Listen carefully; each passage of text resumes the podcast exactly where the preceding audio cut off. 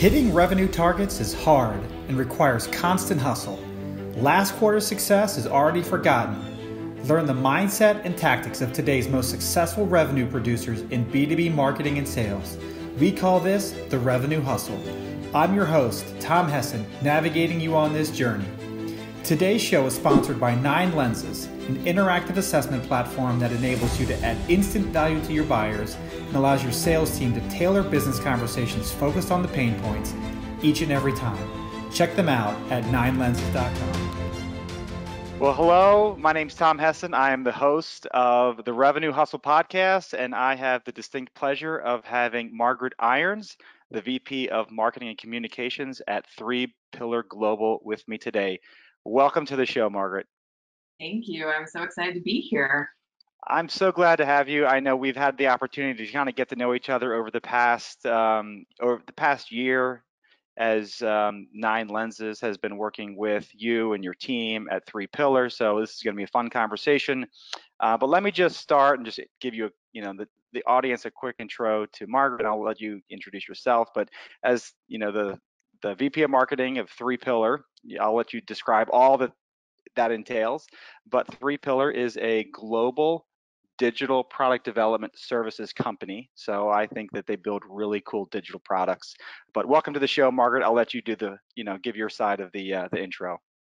Yeah, absolutely. Thank you so much for having me, Tom. It's great to see you as always. Um, yes, I'm Margaret Irons. I am the VP of Marketing Communications at 3Pillar Global. We do digital product development services, as you said um, which really means that we help create products for our clients, uh, mainly in the information services space, that are customer facing and revenue generating for our clients. So we um, we say we touch our customer's customer um, and work with big brands like Fortune and PBS and um, and others um, in the in the media retail um, and information services and technology spaces. So really sort of information rich industries. Fantastic. Um, and how long have you been there? I have been at 3Pillar for almost three years. Okay. So enough time. You're a seasoned vet. I'm a seasoned 3Pillar vet. Exactly okay. It. Well, fantastic. Well, we're just going to jump right in today's episode. And as we started uh, in the past couple of episodes, we've been introducing this concept of revenue rules. These are concepts and ideas that our our guests hold near and dear to their heart about what it takes to drive revenue inside of a business. So, Margaret, what is your revenue rule? So I have a couple revenue rules, but my my biggest revenue rule is that marketing and sales have to have no daylight between them when creating successful campaigns. Um, and that means, you know, collaboration, alignment, goal setting, etc., must be in sync. Personally. That sounds that sounds like a, a hard lesson you probably have learned along the way. That's not a um, you know, I don't think I've heard co-creating campaigns with sales as a uh, as something that commonly flows out of the mouth of a marketer. So, how did you come to this rule? So it's interesting. Um, you know, the the old world of marketing is, you know, you do a bunch of stuff, build a bunch of brands, do a bunch of stuff, and then you know the leads come in, and then you sort of throw them over the wall, and and the sales picks them up and runs them down to the finish line, right? Um, and increasingly, we're seeing that um, customers are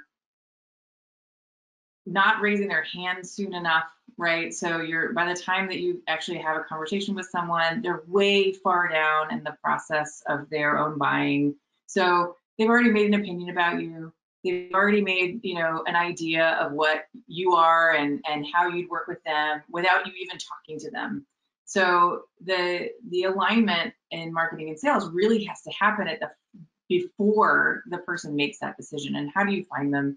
It's really hard um, particularly when you're looking in a B2B services space, which we are, um, you know, finding titles, finding people, buying committees are huge. Like it's just a really complicated sale.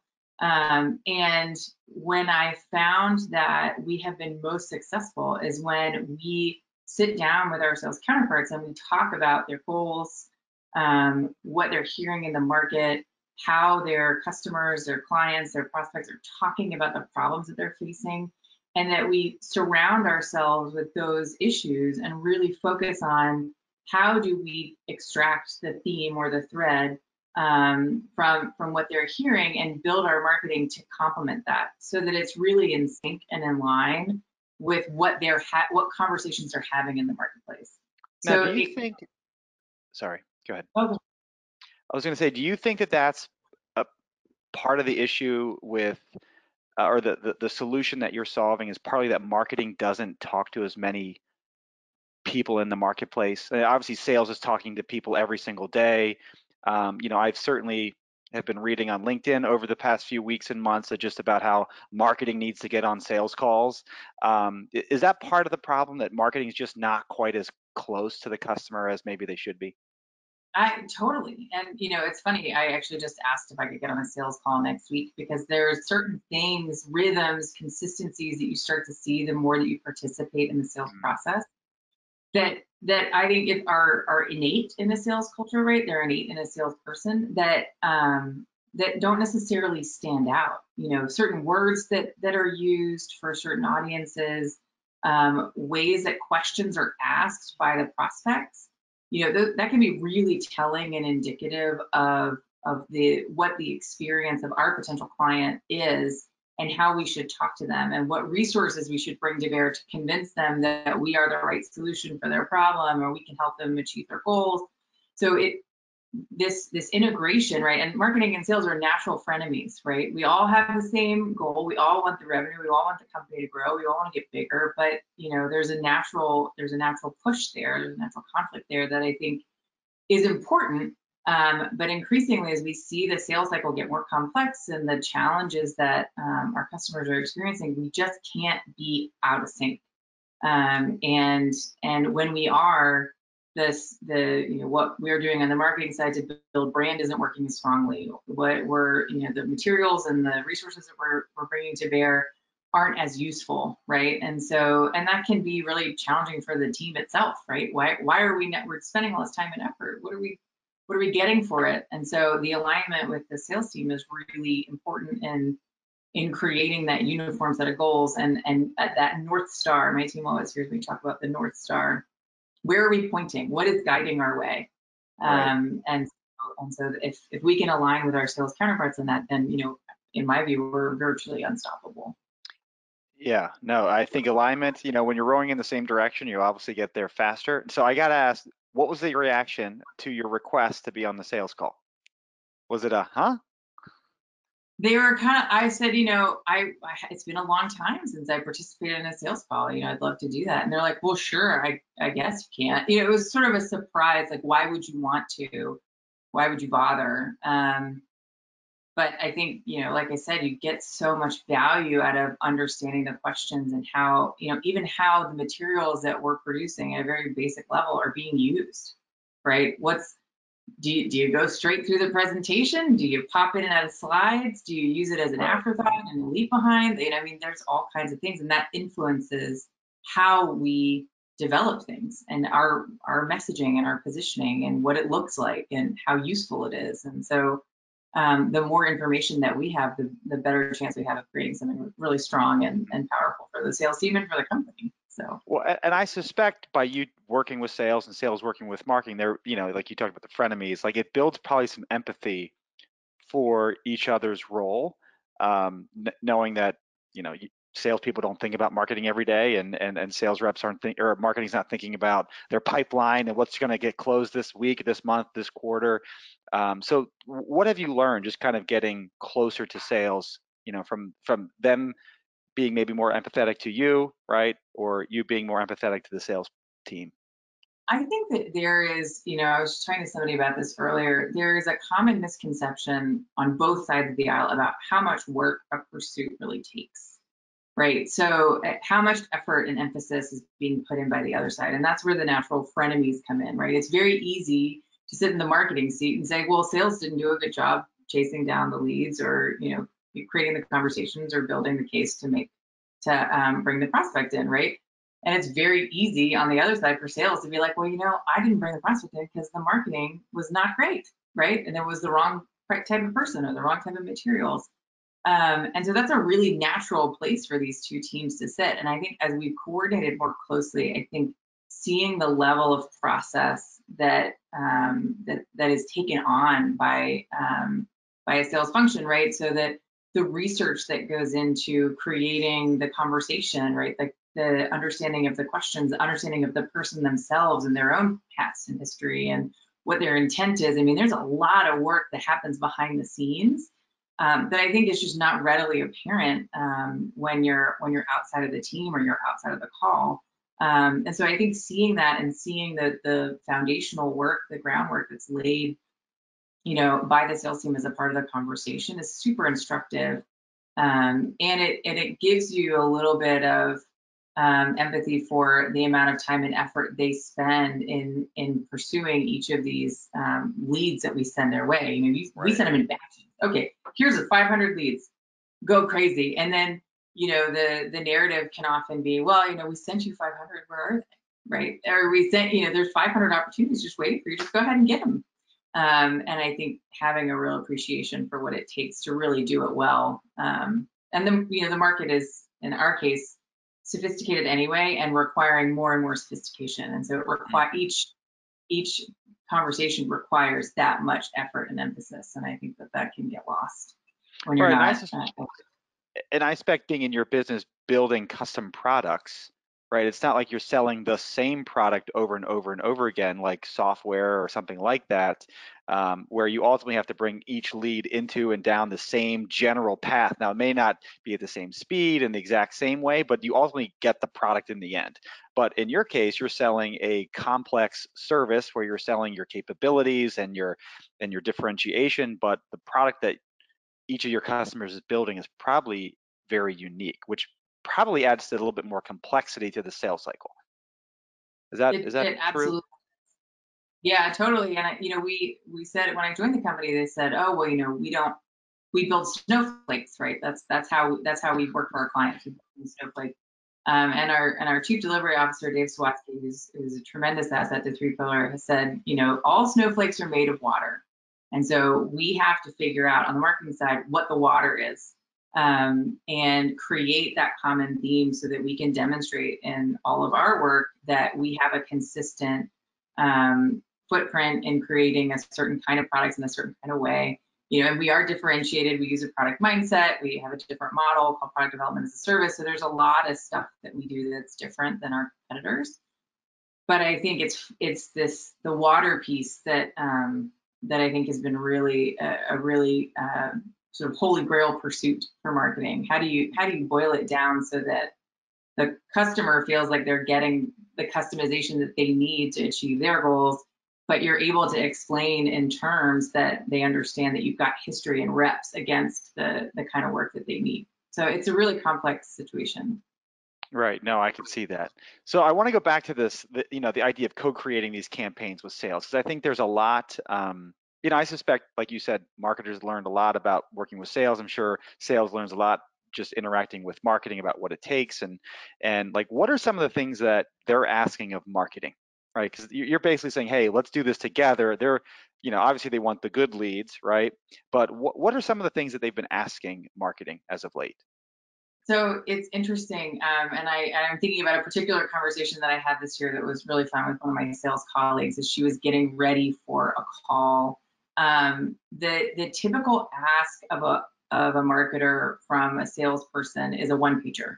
I need a one pager that explains either what we do or what this thing is or what have you. And um, and so we have a, a big joke about one pagers in our in our team um, because they they never serve the purpose, right? First of all, we're a technology company. How lame is it to send an eight and a half by 11 PDF as a demonstration of how awesome your technology is? But you know, it it ends up when you start to have the further conversation, you can actually realize what um, what options are available within the marketing space to support the sales call. So, you know, in this conversation, we were talking about a particular lead um, and doing some research together and and you know helping the my colleague prepare for her call and we realized in the in the conversation that this um, this guy interviews a lot and we have our own podcast it's called the innovation engine um, and he had been a guest on some several podcasts and so we said hey why don't we invite him as a part of this larger sales conversation introduction conversation to be on our podcast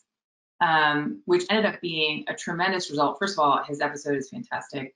Um, and we got a lot of really great information, but we created a, a, relationship and a value exchange that was so different than just sending in the one pager, right? Um, you know, sort of the the more perfunctory. Well, you know, you want to know what we do? Here's what we do in eight and a half by eleven, and then let's have a conversation there. So we were able to, you know, in pursuit of knowing this company better and and you know, eventually wanting to work with them one day, we were able to create this value opportunity between marketing and sales that I think helped further the conversation and the trust between them. So it's interesting. And, and as we enter into those conversations, more of those like substantive, valuable support opportunities are, are available to us. And I think for my colleague, it was it was a aha moment as well because she didn't really know that that was an option um, available right. to her right? So it then become became a you know an interesting carrot for her as well. That's really interesting because um, you're right. Like a podcast is one of those examples. Like a webinar just kind of happens over there.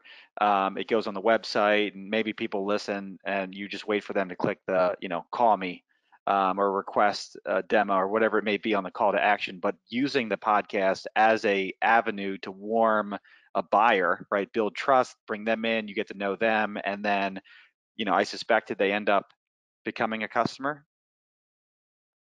Um, I can't remember. They're they're somewhere in the funnel, but I think um, they more importantly for us because our sales cycle is so long, they became an advocate very quickly hmm. um, of 3Pillar and what we do. And I think that you know we we actually refer to those folks as our champions. Um, and we have a lot of champions and champions and referrals are a big part of our business. So it it ends up, you know, having another advocate in our in our corner is is a really important thing for us. Got it. Yeah, no, absolutely. And as how do you guys do you align KPIs between marketing and sales? Like does marketing now have like revenue, like the whole revenue marketing or revenue marketer concept? You know, like how has that infiltrated 3Pillar?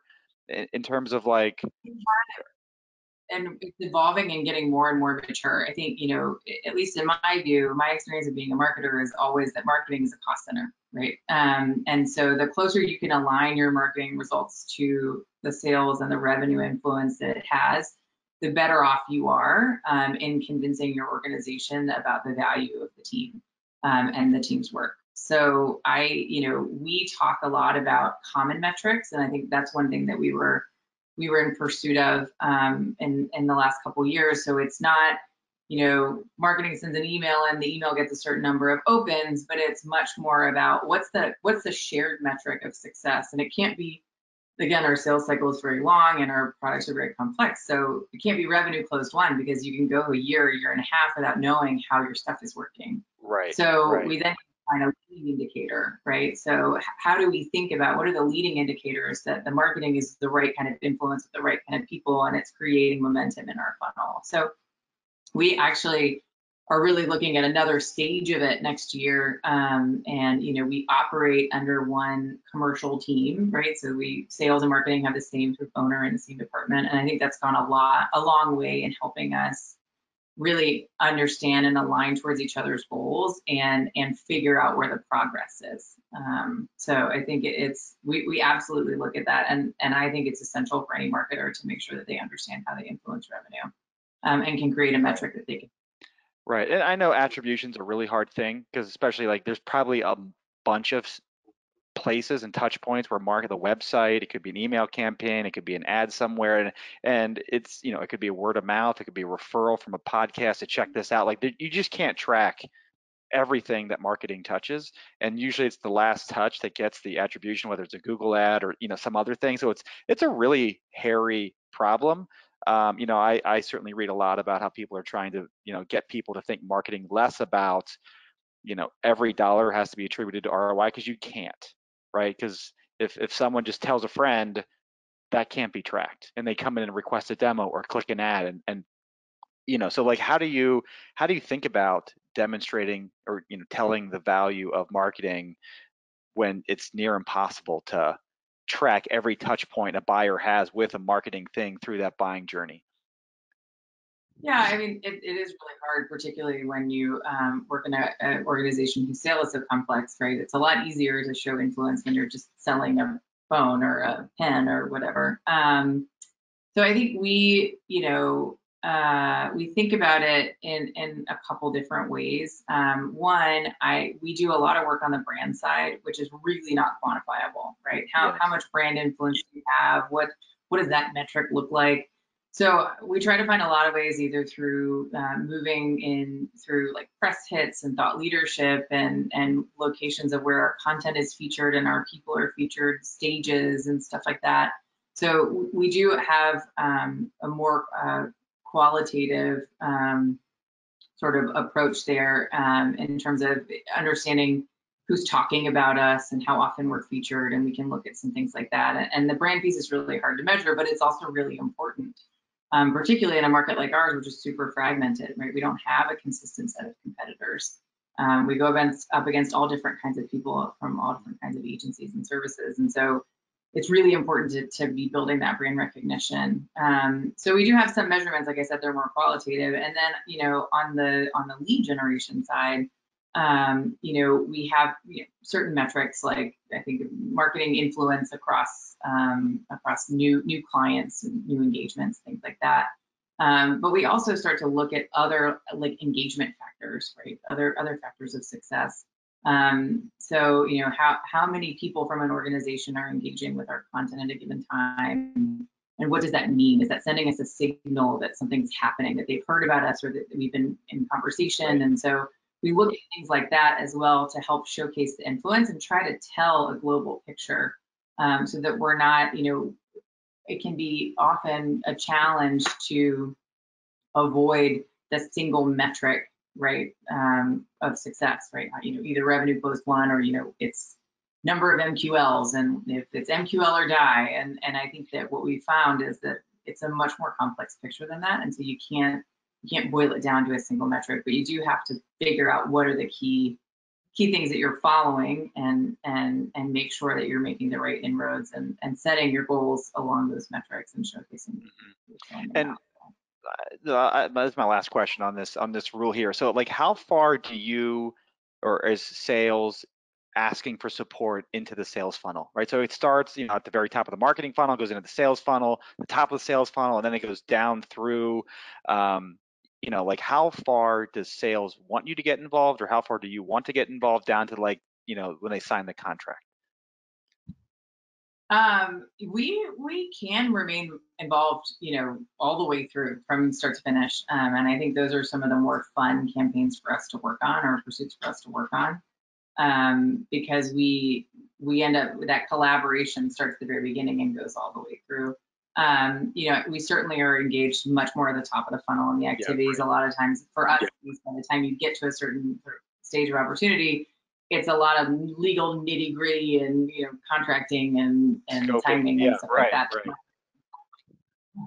That we don't have to be involved in blessedly. You know, I'm I'm not a lawyer for a reason. So um, so I think that stuff is a little bit um, it, we we don't tend to get as influenced You're that right. way. But you know, the thing that we do is you know as you as I talked about earlier, we have this champions network, and that is current clients, former clients, former employees, and so our, a big part of our responsibility as marketers in, in my company is to make sure that not only do we um, maintain a relationship with those people, but we do that from the start. So there's a lot of effort that you once you get through the funnel and the opportunity's done, right, and you're moving into delivery, that doesn't end the relationship with marketing. And right. so how do we keep that relationship alive and and showcase the work that we're doing, right? Because there's inside sales opportunities, right? We're we're only doing one kind of work for you, but we can do tons of different right, kind of work. Right, do you know right, that? So, um, so I, I, I prefer to believe that our role is always, um, always evolving and always important, no matter the stage of the conversation. Well, and I think that's an important point because I think marketing is generally thought of as new business acquisition, um, but there's also a lot of internal communication and marketing that has to happen about just educating people on um, things are happening across the company. I know you guys have been very active, um, acquiring companies, bringing on new board members and new leaders, um, and then you know, like you said, just touching existing customers, which oftentimes is perceived to be overlooked because uh, they're already in the bag, right? So like why why that's like sales and account management or things of that nature. Um, so I, I can imagine just you know you can't drop them out of the conversation. You got to you got to keep them keep them involved. Yes. Well, you mentioned you had a couple revenue rules, so I think that was a fantastic one. I mean, you can't ever. I mean, the, the co-creation. I, I, I am going to use that a lot, so that's uh that's really good. What what's the second revenue rule you have?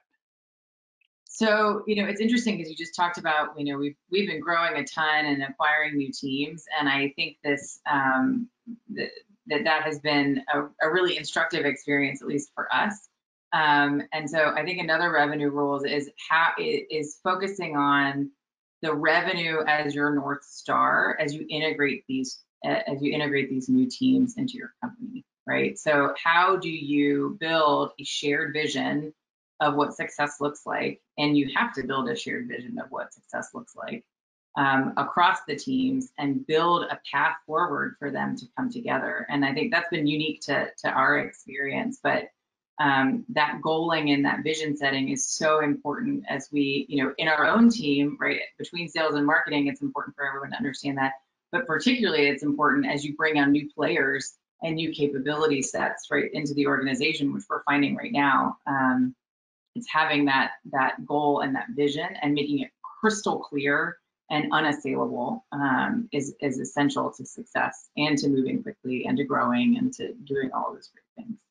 Well, take us through that because I, I mean, I've never gone through that myself. Um, I've, I've, at least in the, um, you know, assimilating and integrating a new company into the fold.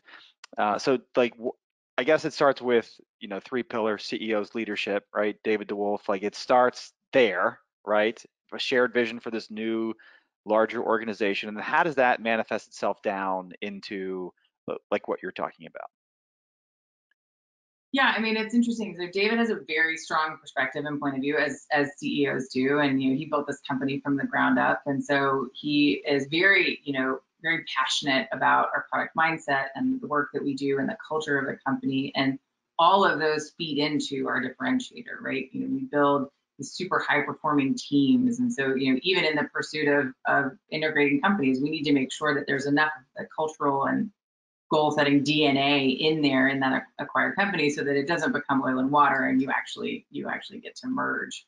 Um, but where it comes down, you know, the, the clearer the vision is from him, um, the easier it is for us to figure out what our piece parts are and how to make that vision come to life, right? So from the marketing side, you know, you're we're thinking about growth, right? We we build these high performing teams that deliver digital product development services in this information industry. Well, where, where's the next path, right? Like that vision comes from from him, but it's up to marketing to figure out how to go and message to that path and what are the right words, who are the right people, right. how are we talking to them, how do you build momentum in an industry you've never talked to before, you know, if you're adding a new portfolio. So, so, but that, that global vision is really important. One of the things that I think we've started focusing on now is the connective tissue between the global macro vision of growth and, um, you know, aspirations of, of, you know, the next stage or whatever that is, that the connective tissue between that and um, and the delivery of the asset, right? So how do we think about what's the what's in the middle in terms of that vision, right? What are what are the incremental steps to making that vision come to pass? So it's not just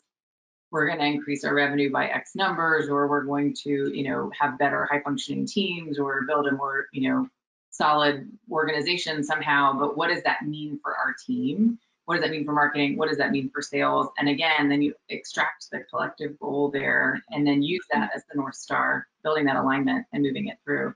And what's really interesting is when you're adding in other companies, yes, there's some similarities in the DNA, but they also have totally different ideas. And so you have to be as flexible in that aperture so that it's not so hard that you can't scoop up all the goodness that that company or that team brings to the right. table. Right. Um, so it's a really delicate balance, but if done well, and you know we're trying very hard to do it well, um, I think it can make the team far more powerful um, and, and you know, the results far more powerful.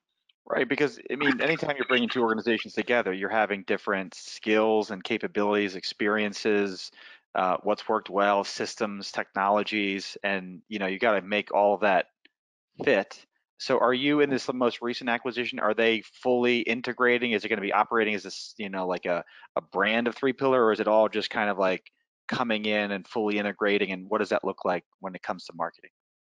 No, we're we're uh, eventually we will all be one uniform brand, which is a really exciting marketing challenge. Um, and we we just acquired two companies, um, and so th- that we are moving towards that. But the the the recipe now is figuring out how do we capture all the good and bring it into the 3Pillar home without sacrificing any of it along the way, right? So, you know, they're, they, you know, they bring different expertise, different strategies, you know, different things that have worked for them, different content. I mean, all kinds of different things.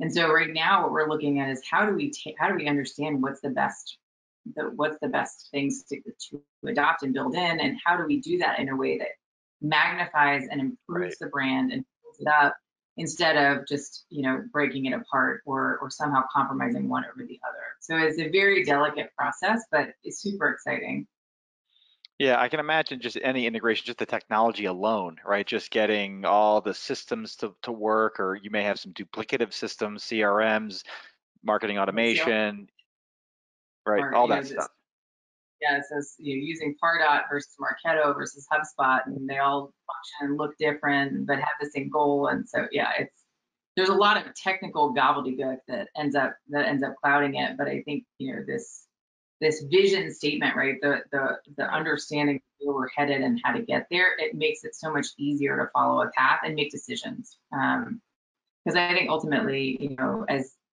as leaders in an organization, we have to understand the, the consequences of the decision one way or the other and be able to evaluate those to figure out the path to go. Um, and so the clearer your vision is, the, the easier it is to make those decisions comfortably and and move quicker. And how, this is just kind of a, a COVID question, how has being working remotely played into kind of the onboarding of these new companies and the team, you know, and, and marketing, right? Like it's just you can't be at the whiteboard together, or you know, a lot of that creativity stuff that marketing does so well. It's got to be harder, you know, over Zoom calls.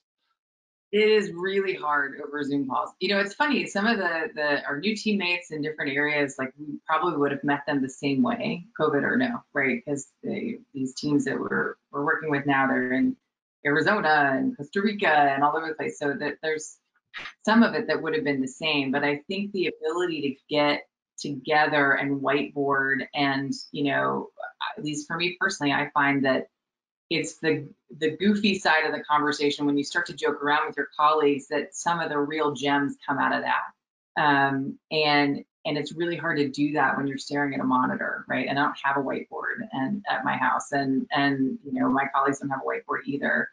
So there are certain things we've tried you know team building exercises over zoom but there's a lot of fatigue with staring at a computer and um, and it, it just doesn't feel so creative um, and I think that's you know one of the joys that at least I find in marketing is as that ability to create and build and try new things. And so it has been limiting and you know in some ways, and I think you know forced us to really try to get creative on how to be um, how to think virtually. So we actually do things like we have an assignment every week in our weekly marketing team meeting where everybody's in charge of bringing back at least one or two new ideas that they saw in the market that we want to try or replicate thought was cool and to talk about why. And you know sometimes it's somebody you know you got send a gift through whatever system and you show them what it looks like and what it meant. Or you know sometimes it's really interesting advertising or video work content. Um, and so we try to do things like that to help keep that creativity up but it is it is a challenge for sure Yeah, no, I bet. Well, I know how creative your team has been. I know we have the opportunity to work together with um, the product mindset diagnostic. And I'm going to put a couple of things in the show notes. Be, one being the Innovation Engine podcast. So make sure I get the link to that. I want to include that. Um, just talk a little bit about why you guys wanted to build you know a kind of an interactive assessment which is our language it's built around your product mindset which you talk about um, you know there was a book written about it but just kind of how did you come to that place? Yeah, so the product mindset, you know, is is the frame that we use to approach all of our product development um, engagements, right? And it really it it helps guide our teams um, and has you know, a couple core principles, right? It's excelling at change, it's minimizing time to value and solving for need. And really, how do you take those three sort of principles and, and use that to help guide the team towards success? So we employ it all the time. Um, and there's, you know, what we thought with the assessment is you know, there's sort of a product mindset continuum. You could be great at solving for need, but not great at excelling at change. And so what, where does that limitation come to pass for your team and what does it look like? And so we wanted to create a way and to help look at, you know, where the, the person that we're talking to is in that continuum. What are things that they are experiencing? How do we identify those experiences and help give them some tools to move forward? Um, and so it, it, you know, it helps in a couple ways, right? It helps us in a sales conversation, obviously, because you have a frame to talk about in your next conversation. But it also is an is a valuable offering, right? If you're if you are if you are leading a product organization and you feel alone and you're stuck, right? How do you unlock that right. that situation and create a path forward? And if we can use a tool like a diagnostic that can help showcase areas that that you can make changes and small tweaks and improve immediately, it, it really goes a long way to, to showcasing the value of 3Pillar, the value of our product mindset, and and to create that relationship. And so we we've seen a really really great success with it, and um, and are looking forward to to seeing it continue to build relationships for us. Yeah, and I know how hard software development is. Just you know, having been in it a, a, bunch of times. I've taken your product mindset diagnostic. I learn something every time uh, because, again, like you said, building software is hard. A lot of people don't know all that goes into. You know, it's it's it's you know a lot of inputs and a lot of outputs, and boy, there's a lot of opinions and requirements and and um, science and art that kind of go into that, and and so there's a lot of opportunities for you know success and and challenges. So like just being able to showcase or highlight for clients where they are uh, through your framework the product mindset i think was genius um, and super valuable. I, I, I personally and I, a lot of the assessments we build i don't know the domain but this was one that uh, could could land pretty quickly with with me uh, just given the the software that we build. So um, I'm still using that, so just so you know. Um, well, thank you, Margaret. I want to just turn a little bit to just how you got into marketing. Um, you know, what career aspirations do you have? Just love to hear a little bit about the journey um, of your career. Sure. Um, you know, it's funny. I joke that my career really only makes sense if you look backwards. Um, you know, it it, I, I, can tell you how I got to each place, but it doesn't all it doesn't all necessarily sequence uh, normally. But um, I have a background. I started in marketing. You know, I graduated obviously with a degree in international studies and Spanish, and I was going to be an international development superstar, and that never came to pass. And after dabbling in that for a little bit, I ended up working at a PR agency, and that turned me on to this world of um, of marketing and public relations and communications. So I spent a long time in the agency world um, and got to work for some amazing brands, um, ending my last gig doing uh, marketing and crisis and media relations for McDonald's, the local wow. cooperatives in Maryland and Virginia, um, which was a tremendous amount of fun. And I know an absurd amount about McDonald's um, and there all the time. And I still love McDonald's and I loved working for that company. And I got to go to Hamburger University, which was amazing. Well, they, so they've, they, they've had some of their own controversies here as of late. Just um, yeah. just watching the news, so I'm sure they're they're hiring your old firm potentially. yes, I mean it, you know, it's it's funny like when you think about crisis communications and you think about the world of McDonald's. You know, I attended everything from you know some person put their car and drive instead of park and and drove into the store and what does that look like or you know um, you know fires and things like that you know all kinds of things that you don't even think about so it definitely kept me on my toes. Um, it was a great experience. Um, and then I went to the client side and I worked, um, a, a, you know, in-house um, building marketing campaigns and content marketing campaigns uh, for the U.S. Chamber of Commerce.